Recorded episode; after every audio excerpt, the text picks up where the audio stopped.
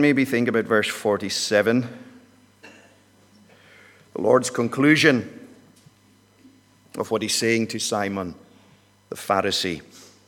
He says then, verse 47 Therefore I tell you, her sins, which are many, are forgiven, for she loved much. But he who is forgiven little loves little. This account is, um, because of similar details, it's sometimes thought to be referring to the anointing of Jesus in Bethany um, shortly before his going to, to the cross. The anointing, remember, by Mary with a view to our Lord's burial, where Judas and the disciples were so frustrated and angry about what they called the waste. There are similarities, but there are also differences. So it's not the same thing. But as well, sometimes this account, because of how the Lord speaks eh, there in, in verse 50, well, verse 48 and 50, where he says to the woman, Your sins are forgiven and your faith has saved you. It sometimes seems that this is an account of someone coming to meet the Lord for the first time, so someone's conversion and someone's um, receiving forgiveness. But verse 47 that we've just read, reread, it seems, I think, to say something different. And that this woman is showing Jesus such amazing love and worship, not with a view to receiving forgiveness, but because she has already received forgiveness. This, I think, is a woman who just can't get over the fact that she loves Jesus so much. And the reason would seem to be because she knows she's been forgiven so much. And Simon, the religious Pharisee, the man who doesn't understand grace at all, he seems to be someone who is um, looking at himself as being sinless and this woman as being sinful. And uh, there's such a contrast, really, between uh, the centurion in the beginning of the chapter and this man, Simon the Pharisee. Because Simon, the Pharisee here, being a Pharisee, being a religious man, being by definition one who thought he was separate and different from everyone else, he thought he was a cut above the rest, and he was good and godly. Remember the, the Pharisee and the tax collector? That amazing parable Jesus teaches, and the attitude of the Pharisee who was so full of praise for himself and everything he had done. And he's effectively standing and thanking God that he's such an, well, not God is, but that he himself, the Pharisee, is such an amazing person. And the opposite is seen with the tax collector who uh, beats his breast and wouldn't even lift his eyes to heaven, but says, God be merciful to me, the sinner. The centurion is so different, isn't he? Don't know if you read a word or came across a word, notice it maybe last night or just now. It's where he says to Jesus, in ver- or the word is sent to him rather for, from, to Jesus in verse 6. Jesus went with him, and he was not far from the house. The centurion sent friends, saying to him, Here it is, Lord, do not trouble yourself, for I am not worthy to have you come under my roof. There's something's different about this man, isn't there? Something of a, a true and a profound and a deep awareness of who Jesus is. Maybe not a fool, but a, but a, but a real awareness nonetheless. That he doesn't feel himself, though he's a centurion and though by his own admission he, he, he's a man with authority telling soldiers to, to go and they go, to come and they come, and to do this and they do it. So he's someone who's influential in society, someone who's important. But he's learned enough about himself through, it would seem, learning enough about Jesus to know that he is not unworthy to host this amazing person in his house. What about Simon, the Pharisee? He thinks that Jesus, or that he rather deserves someone like Jesus to come to his house. And he treats our Lord with such disrespect. And it leaves the impression, though it's not, st- not said, and, and maybe it isn't, isn't very much on the surface, but, it, but it's almost as though Simon thinks Jesus is being somewhat honored to be invited to his house. As though, in a sense, Jesus wasn't worthy. And his actions, or inaction rather, Simon's that is, would say as much. But this woman coming into this uh, house, she comes in. First thing I want to notice is that she's a woman who's full of regret, it seems. She's a, a forgiven woman. The Lord is forgiven, and He's reassuring her of her forgiveness. But uh, she's coming in showing what doesn't look on the surface to be doesn't look on the surface to be a feeling of gladness and gratitude and thanksgiving. It seems like a woman is in a, in a, in a state of distress, really troubled in her heart. We're told that, uh, verse 37, a woman of the city who was a sinner, when she learned that Jesus was reclining at table in the Pharisee's house, she came in and went to where he was. She has regrets because she's got a, well, not because, she has regrets. She was a sinner, and so much so that her reputation went as far as even coming to the house of Simon the Pharisee. She was well known. And this woman knew that she was a sinner. Some people suggest one thing or the other about maybe reading between the lines with um, different gospel accounts to try and figure out when this woman might have heard Jesus, what it is she might have heard. I'm not sure that can be proved in any way, and in one sense, it doesn't matter. She's known, she's learned, and she's experienced enough of him that when she hears he's in a house, and even though it's a Pharisee's house, she has to go there. Regrets in what sense? Do you know the feeling of not being able to forgive yourself? Or feeling you can't forgive yourself for something or for things. As a Christian, not meaning that in your Christian life, well, that can, of course, be the case, but as for this woman, this is uh, someone who had the reputation. Simon didn't think it was true of him, because he, on the outside, he was all clean and, and he was um, all religious and everything, but on the, on the inside, he didn't understand what sin really is. He didn't know it was a matter of the heart. He didn't understand the Sermon on the Mount where Jesus explains the extent that the law goes to in covering sins of thought, motive, and intention, as well as those of word and action. But here she comes, and she's weeping. How do you feel as a Christian yourself? This is something to ask. A time of communion. Is there something about you that, things about you that you wish weren't true? But they are true and they're there. Remember Rahab, and, and, and this is just because thinking of, of someone's reputation. You could think of, as easily think of, of uh, male characters in the Bible, but just thinking just now with, with Rahab and the times in Scripture she's described as Rahab the harlot. And this is years after she's passed away and when she's been pointed out and, and referred to, she's, she's spoken of in these terms. She became an amazing woman and uh, was so influential as an ancestress of our Lord, even according to the flesh. And God used her greatly, and um, she had faith. And, and so, in, in that sense, the reputation doesn't matter. It doesn't matter. Every one of us comes into the kingdom of God with baggage. Some maybe more than others. Some baggage is religious, and it can be very hard to shake off. You don't know if you know that sometimes where you think things are wrong because you've believed or even you were told or taught. They were wrong, but you look at them now and you think, well, I don't even know why people said that to me or what the basis of it is. You might have to look at the Bible for yourself and to come through that. Because if we're religious, we'll generally be very critical people, judgmental, Pharisaic, all of us.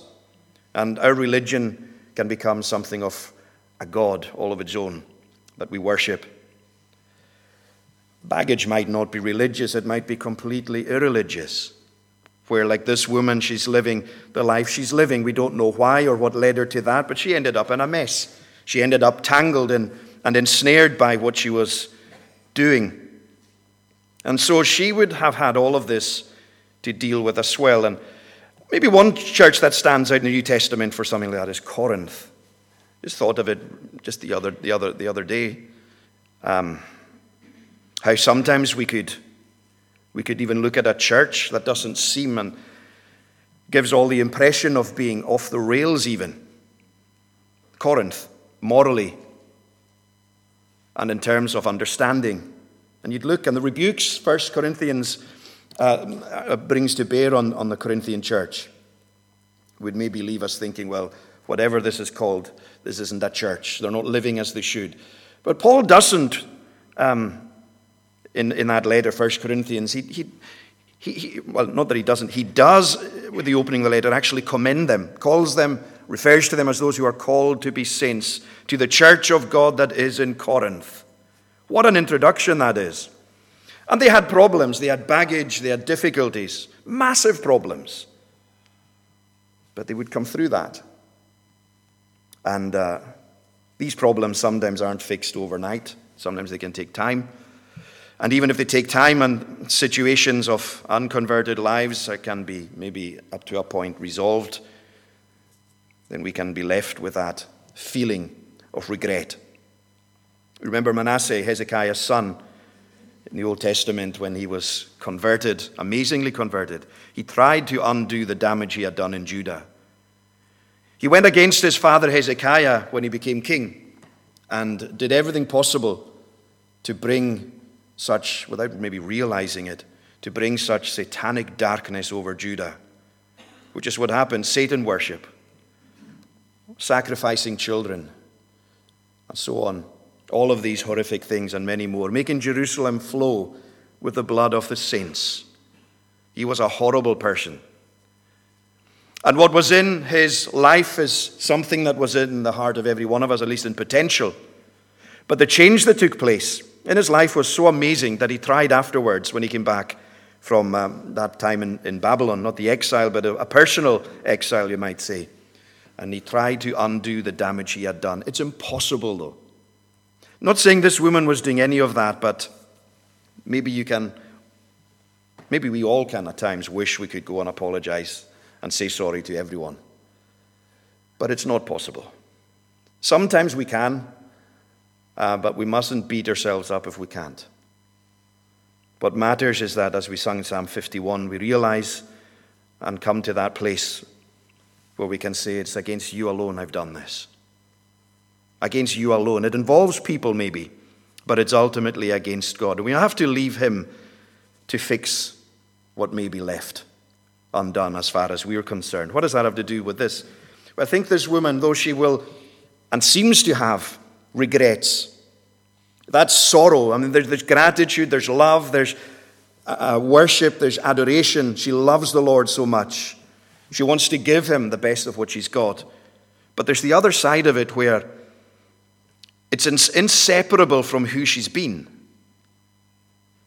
So uh, she is a forgiven woman and she, she loves the Lord and she wants to come and show and give expression to that. But she's coming to give expression to that because he's forgiven her all of these sins. And uh, the last thing we see in just a minute, where the Lord gives her reassurance. That's what we need so often as well, isn't it? Reassurance. Your faith has saved you, he said. Go in peace. She comes to a Pharisee's house. So, whatever her regrets are doing, whatever her feelings about herself, self loathing, even whatever these things might have been, they're not big enough to keep her from coming to where she knows Jesus is. She's not bothered, in a sense, of what people are going to say. Can I go to a Pharisee's house? Can I dare venture with all the reputation that I've got? Can I dare to go into this company? But none of these things seem to cross her mind. She hears about Jesus being somewhere, and she gets her alabaster flask of ointment and goes straight to where he is. You might say that this woman is unwittingly, without maybe realizing it, but for you and for me looking on, we might be able to realize or see that she's making a profession of faith. She's giving evidence of her love for the Lord, which is an, a proof of having faith. We can get tied up in knots sometimes about faith and assurance. I don't know if you're like that. And you maybe wish you had this something, this certainty, this assurance. God might give it to you. He might give it to me, but maybe, the, maybe He doesn't at times because we make too much of it. Uh, but ask ourselves does, is the sense of lack of faith or assurance, is it keeping you depending on Him? Is it keeping you coming to Him? He has His way of keeping us. And if we had that assurance, it might be the case, it might be, that um, we'd lose that devotion to Him and that dependence upon Him. He knows what He's doing. But maybe you can feel yourself like this woman, and you love Him so much that you want to show Him and to tell Him, and it doesn't matter what anyone thinks. I can remember going to a prayer meeting in Stornoway, walking to the prayer meeting and taking a shortcut through and holding my Bible. And um, it, it, was quite something. There's actually someone who tragically lost his life in, in, in a fishing boat sank a number of years ago. And I knew him before I was a Christian. And I walked past him going to the prayer meeting, and he looked with shock. And he didn't say a word, he just shook his head. He couldn't believe it. But you know, these things can have their own, they can have their own effect. They can stop people from becoming um, members in a congregation or professing their faith publicly, like coming to the Lord's table. What about people? I don't know how much of a problem that is here, but, but uh, there's some parts of the world, and um, it's very difficult. Because if someone shows the least interest or even went to a prayer meeting or went to a, a service that was on or any church event, then people start talking. The proverb says, Does not the fear of man brings a snare?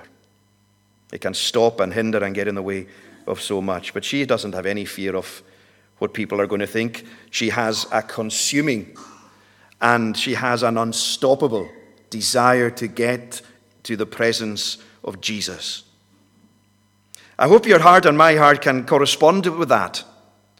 That church is something we don't do or kind of turn up to even go through the steps and stages of what we're doing. These things are so vital and important and, you know, God given, but it's, it's for Him. It should be, shouldn't it? To gather and to come together to, to draw near to Him and to give our worship and our praise and our thanksgiving. So maybe you're coming with regrets. Second thing, there's rebuke. This is Simon the Pharisee. And um, see the difference this woman knows herself. A Christian knows themselves, not, not perfectly. As Jeremiah, he says, Our hearts are deceitful, desperately wicked. Who can know them? We know that about our hearts.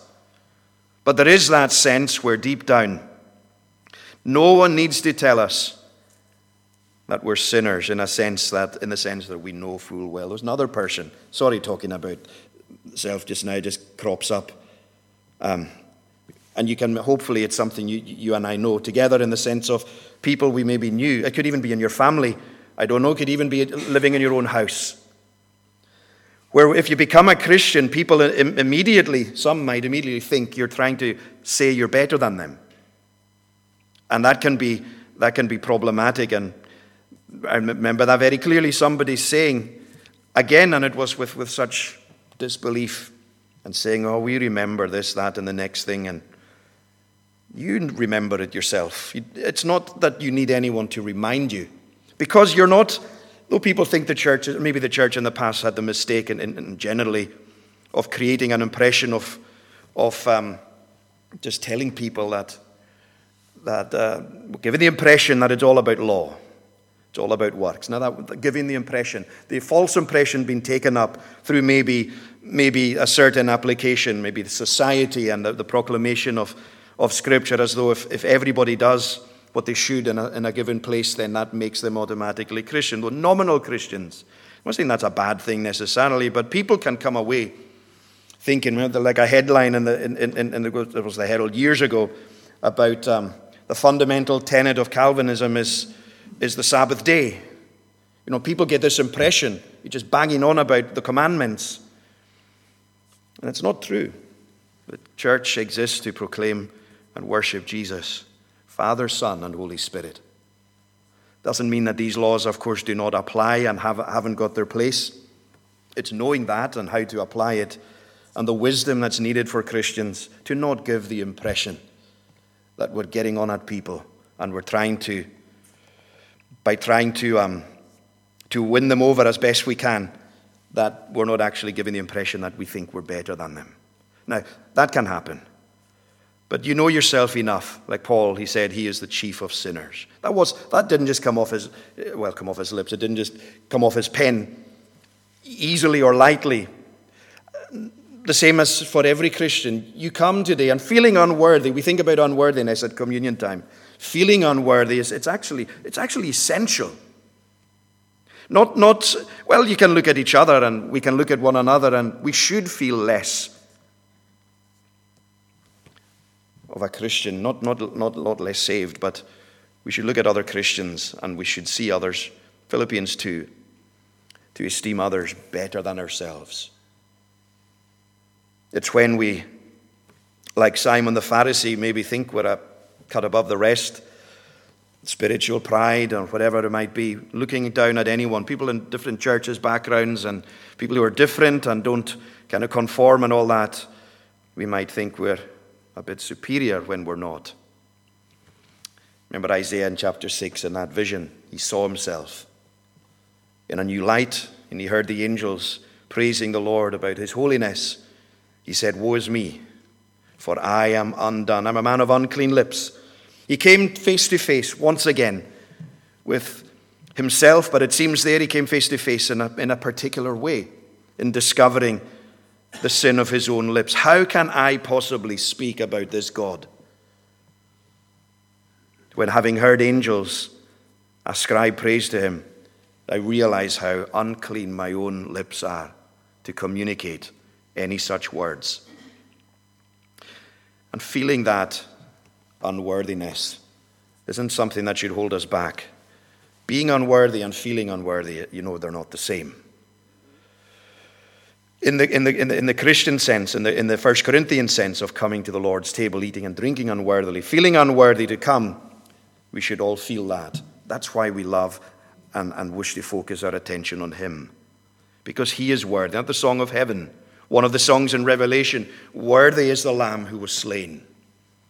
That is our song. That is our anthem. That is our, it should be our motivation in coming. In coming with a sense of inadequacy and with a, a sense, a real sense of unworthiness, like the centurion.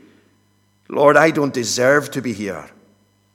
I'm not worthy of all the mercy, the kindness you've shown. Remember Jacob when he had that encounter with God and had the vision the dream of the, the stairway to heaven, and it's afterwards, and he's speaking to God, and he's saying, I'm not worthy.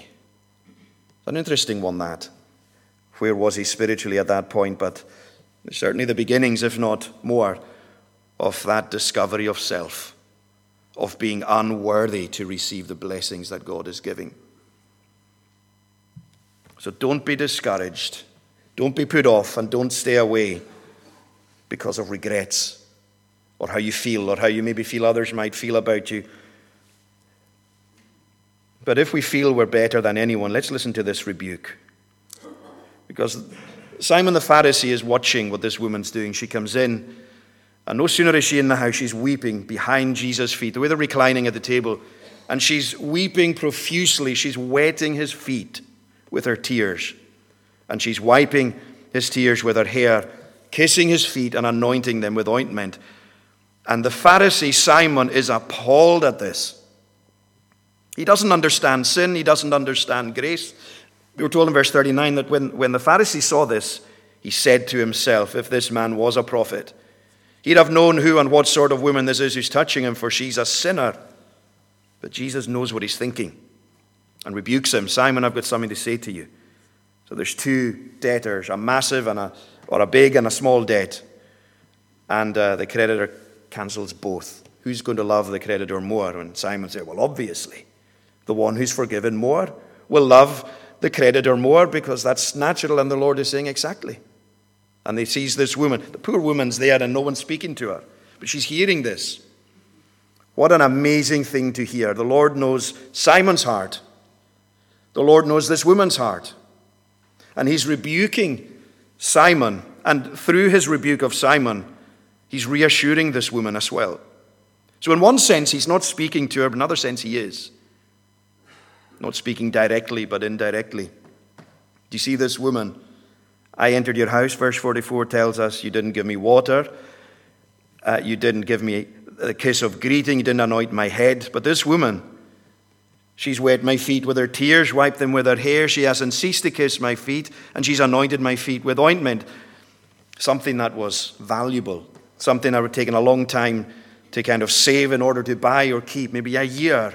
To think of that, every penny earned for a year to, to invest in this special, precious ointment. And she's going to take what is so valuable and precious and important, and she's going to pour it out, noticing it's on his feet. You can't be any lower than the feet of Jesus. When John saw him in the Revelation and saw him in his glory, we're told he fell. When I saw him, he said, chapter 1, I fell at his feet as dead. Down he went. And there she is. That sense and feeling of unworthiness, and that for, for herself, but that, uh, that awareness that he deserves everything. And so she's weeping. There's sorrow, there's regret. But there's also that love deep down where she's giving to him everything she's got, and she doesn't care what people think. She has to and wants to tell him this. And there he rebukes, the Lord rebukes Simon, and in, in, doing that, encourages, verse 47 Therefore I tell you, her sins, which are many, are forgiven, for she loved much. You may, if it helps, think of the word for, that means basically the same thing, the word because. She loved much because her sins, which are many, are forgiven. Just like the debtor with the large debt was forgiven that debtor's going to love the creditor more. It's an obvious illustration, and Simon gets the point of it. But I don't think, I don't think he gets it for himself. Because you think of the Lord's rebuke to him, the one who's forgiven little. Where there's no awareness doesn't mean that, that, that um, you know, forgiveness of, of many or fewer sins. Um, we think of it in terms of categories of, you know, we can think of it in terms of something numerical and an accumulation of sins and all of that. Rather, I think it's more the awareness. Someone who doesn't feel they've been forgiven much, or someone who doesn't know they've been forgiven anything, won't have any love. They'll be cold and, and hard hearted and religious and Pharisaic, like Simon. Effectively saying, Simon, you don't understand grace, do you? You haven't experienced forgiveness. This woman has, though. And she is a sinner. She committed many sins. Her sins, which are many, are forgiven. And this is why she's here, Simon. This is what you're witnessing. This is a woman who loves so much that she's prepared to give everything she's got. She doesn't care what people think about her. She doesn't care of the fact that you've got the attitude that you have about her. She's only concerned in showing her love for the Lord. Isn't that amazing? To see the grace of God in, in anyone's life. Do you feel it amazing yourself? You know, coming today and just being in church and just wanting to worship God and meet the Lord and know more about, does it not sometimes amaze you to think this is actually true of me? Have you got over the fact that you're a Christian? Should never happen, should it? There's something that should really, you know, like in, in Psalm 126, the, the Psalm of the, the the Jews coming back, when God turned back the captivity of Zion, he said, We were like men that dreamed. Just couldn't believe it. Amazed, in awe. After the resurrection, one of the, the, the, the uh, uh, accounts tells us that some of the people who were told to, set, to go and, and share the news of the resurrection, they couldn't believe for joy. That's amazing. It, they were so happy about what had happened, they couldn't kind of fully come to terms with whether it had happened or not. That's amazing. It's possible as well, isn't it? To be in God's house, to be seeking the Lord, and to be able to say, I can't believe I'm actually here. Amazing grace, is it not? John Newton, I think it was um, one of these things, was at a study, and he had a, a, a, um, a text above or one of the walls. I can't remember where exactly was it a vestry, was it a study? It's been a long time ago. I just remembered it just now. But he had, I think, the text from the Lord speaking to Israel Remember that you were a bondman in Egypt. Remember who you were. Remember where you came from. But it doesn't stop there. It says, Remember what the Lord has done for you. And the communion's a time of remembrance for us, isn't it? Because we forget so quickly so easily, at a time of remembrance of Him.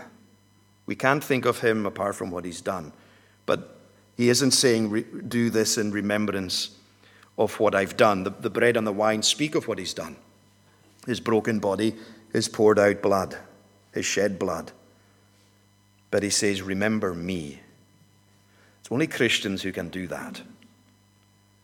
Anyone can commemorate, like at, at a memorial, remember the cross and without having any personal experience of forgiveness or grace. But only God's people can remember Jesus himself, and that's what we want. It's not in the sense, maybe even of, well, yeah, even if there are feelings of regrets, even if, even if you feel in your life, and, and me with you, like David, Psalm 50, feeling rebuked, maybe inside or maybe in different ways, we are aware of things that are true. We wish they weren't. But don't let any of these, all things being equal, this isn't, you know, living in, in kind of sin and persisting, not meaning that at all, but that awareness of ourselves, of our own hearts, of our feelings, our shortcomings. They should never keep us back. But um, they should actually encourage us, like this woman, to come. Because she got the reassurance she was looking for. She left this house a very happy woman. Do you think? Could anyone receive these words from Jesus, answering directly to her need? For the Lord to say in your hearing, how amazing. To hear the Lord saying to someone about you, this woman, this man, loves me a lot. So much because they've been forgiven so much. And where you might be blinded by, relatively obscured even by, by the tears and the sorrow and He's saying deep down, all of that, what you're feeling, is because I've worked in your life. It's not because, like Simon wants to continue thinking about you and others. I mean, you, this is you, and this is you're tarnished with this. It's going to stay with you your whole life. It's not about any of that, and all of these things will contribute. You know, think about your our failings and before, if we were living life and, and so on before Christian, like not converted, young, all of these things, even the things that we've done, they've all been and will all be used in God's plan and purpose for our lives. The Apostle Paul, Saul of Tarsus, you remember him, he was, he was his heritage, he was Jewish. He was a Roman citizen, made use of that in Acts. But uh, by education, he was a Greek. He, he, he was a Greek. He can see how he could debate and he could engage with people and he was, an, he, he was so full, as you know, of, of zeal and passion. He was fanatical about Judaism and Pharisaism, going from house to house and grabbing men and women. He didn't care, throwing them in prison. He wanted the church dead. He wanted the church to be stamped out of existence. It's hard to think of someone being like that. And then uh, um, the next sentence, the next breath there in Galatians, people who hadn't known him or seen him face to face had only heard that he is now preaching the faith he once tried to destroy. That amazing. But notice then how the Lord used his personality, the Lord used his past, his education, his heritage. It was all like the raw material, and God ignited it and sent him out. Don't let what you've been or done, you might even wonder, it sometimes crosses people's minds of thinking, we'll finish in just a second. Um, can sometimes wonder about why, why you were maybe a certain person or did certain things, where you don't maybe see an opening in your Christian life to share out of that kind of experience. But that'll come. That'll come. For uh, 2 Corinthians 1, although it's not exactly the same, I think the principle is, is involved that we will be able, when we suffer and experience God's comfort, we'll be able to share comfort to others who are suffering to share the comfort with which we ourselves have been comforted by God. So, why suffer and why go through things? Well, part of it would be to be a blessing in other people's lives. There's one occasion, Charles Spurgeon, he sunk mentally, really struggling. He went away to France. It's in his book, The Soul Winner. I think the chapter is The Cost of Being a Soul Winner. And he was talking about uh, his time when he, I mean, he, he sunk. And he came back and uh, he preached in Psalm 22 1, the words our Lord is, says on the cross My God, my God, why have you forsaken me? And what Spurgeon said he did, he, felt he could only speak, part anyway, out of the experience he'd had. And someone happened to be in church listening to him on that occasion who was intent on doing them serious, themselves serious harm and thinking, well, what's, what's, what's, what loss is there to just go to church one last time? And he went in, and this man came and spoke to Spurgeon afterwards. Spurgeon think the man looked like he was, he was dead on his feet. And the man said to Spurgeon that he was on his way to do himself serious harm. And he heard someone, he said by Spurgeon, he said, I heard someone, you, describe my situation perfectly. And it stopped him from going to do what he was going to do. The point of it there, Spurgeon speaking about the cost of soul winning. Why did Spurgeon have to go through that? Why do you, things that might happen, why does this have to happen? We know it has to. The Lord has ordained it, and it can be complicated, of course, but trying to figure it all out. But maybe it's afterwards it'll make sense. We might not ever know. But even this woman here, we're hopefully benefiting today, thinking about the Lord's dealings in her life and her attitudes and, and how she came and was um, reassured of her forgiveness. May the Lord help us to find that. By coming to Him, you know, it's not maybe asking for assurance, maybe not so much asking for increased faith. Not that these things are wrong or, or out of place in any shape or form, but to be able to come and say, Lord, I need to meet with you. All these other things will work out.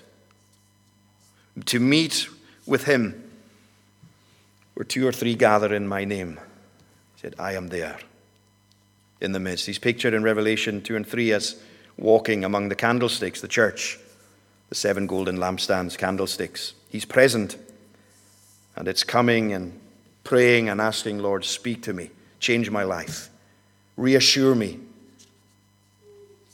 And may the Lord give that to you and give it to me. We'll, we'll pray just now. Let's pray. Lord our God, as we come just now to speak to you again, we thank you for how you spoke to Simon, how you spoke to this woman, and for the amazing work you did in her life. We thank you, Lord, for how faith and love and hope can be so profoundly life changing and influential in areas and situations where we might cower and want to hide from people, maybe not profess faith or not fully come on your side publicly. But give deliverance and grant to all of us, Lord, that sense of reassurance and to know the forgiveness of our sins. Having been justified by faith, we have peace with God through our Lord Jesus Christ. May we know and may we rejoice in that fact. In Jesus' name, Amen. Let's conclude uh, singing some verses from Psalm 22. Sing Psalms 22.